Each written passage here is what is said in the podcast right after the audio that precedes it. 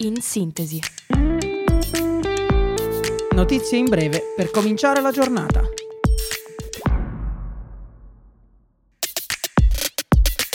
Buongiorno a tutti da Radio Yulm, io sono Chiara e questo è In Sintesi.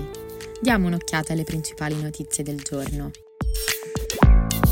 Sempre più grave l'emergenza umanitaria a Gaza. Sale a 18.000 il totale di vittime di guerra. Mosca chiede il rilascio immediato degli ostaggi. Sono 137 quelli ancora rimasti nella striscia. Intanto Italia, Francia e Germania sono favorevoli alla creazione di un regime sanzionatorio contro i dirigenti di Hamas. Ieri membri del Consiglio di sicurezza ONU sono giunti in visita a Rafah. In giornata l'Assemblea generale voterà una risoluzione per chiedere la tregua. Le parole del portavoce del governo israeliano. La guerra continuerà finché sarà garantito che Hamas non possa mai più danneggiare il nostro popolo. Prevista oggi la fine della COP28, la ventottesima conferenza dell'ONU sui cambiamenti climatici. Il segretario generale dell'ONU, Guterres, afferma serve massima ambizione e flessibilità. Nella nuova bozza d'accordo salta l'uscita da fonti fossili, il testo del primo Global Stock Take riconosce la necessità di una riduzione profonda e rapida sia del consumo che della produzione di combustibili. L'obiettivo è raggiungere zero netto emissioni intorno al 2050. Tra i propositi si esorta ad accelerare nelle tecnologie a zero e a basse emissioni, come le rinnovabili e il nucleare.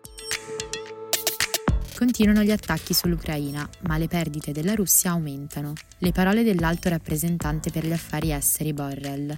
È il momento di aumentare gli aiuti a Kiev, non di diminuirli. Zelensky, invitato oggi alla Casa Bianca da Biden.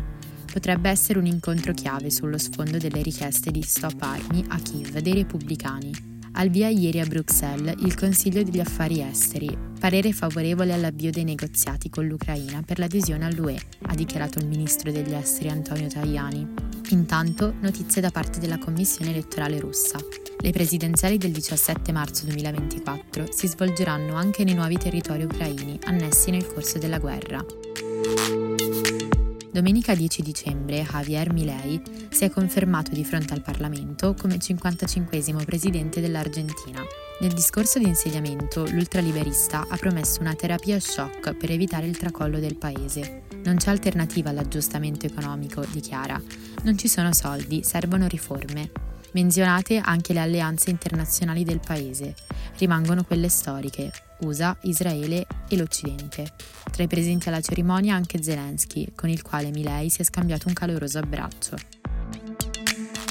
I Golden Globes, attesi per il 7 gennaio, cercano un presentatore. Chris Rock, l'ultimo tra i candidati scelti, ha respinto ieri l'incarico. La premiazione era stata infatti protagonista di uno scandalo a inizio 2020, che aveva accusato la Hollywood Foreign Press Association di essere una casta corrotta e razzista, annunciate sempre ieri le nomination di questa edizione. Previsti 27 premi tra cinema e tv, con l'aumento da 5 a 6 candidati per ciascuna categoria. Tra i film in gara anche l'italiano Io Capitano di Matteo Garrone, vincitore a Venezia del Leone d'Argento per la regia e del premio Mastroianni. Zlatan Ibrahimovic torna al Milan, ma fuori dal campo. Ad annunciarlo è Redbird, il fondo di investimenti americano proprietario del club. L'ex rossonero ha ricevuto dal team la nomina di partner operativo. Grazie al ruolo di senior advisor lavorerà in stretto coordinamento con proprietà e management. Il mio amore per i rossoneri non avrà mai fine e l'opportunità di far parte del loro futuro è qualcosa che avrei solo potuto sognare, commenta lo svedese. È come ritornare a casa. Online il calendario di incontri con gli studenti referenti nei gruppi di gestione AQ e CPDS. Anche quest'anno gli allievi potranno confrontarsi in merito al proprio corso di studio. Qui condivideranno le difficoltà incontrate, i punti di forza e le loro aspettative dell'esperienza di quest'anno. Per maggiori informazioni su date e aule, consultare il sito dell'Ateneo. Possibile partecipare anche da remoto, collegandosi alla piattaforma di Microsoft Teams. Queste erano le notizie più importanti della giornata. L'appuntamento è sempre qui alle 8, in Radio Yulm con In Sintesi. A domani!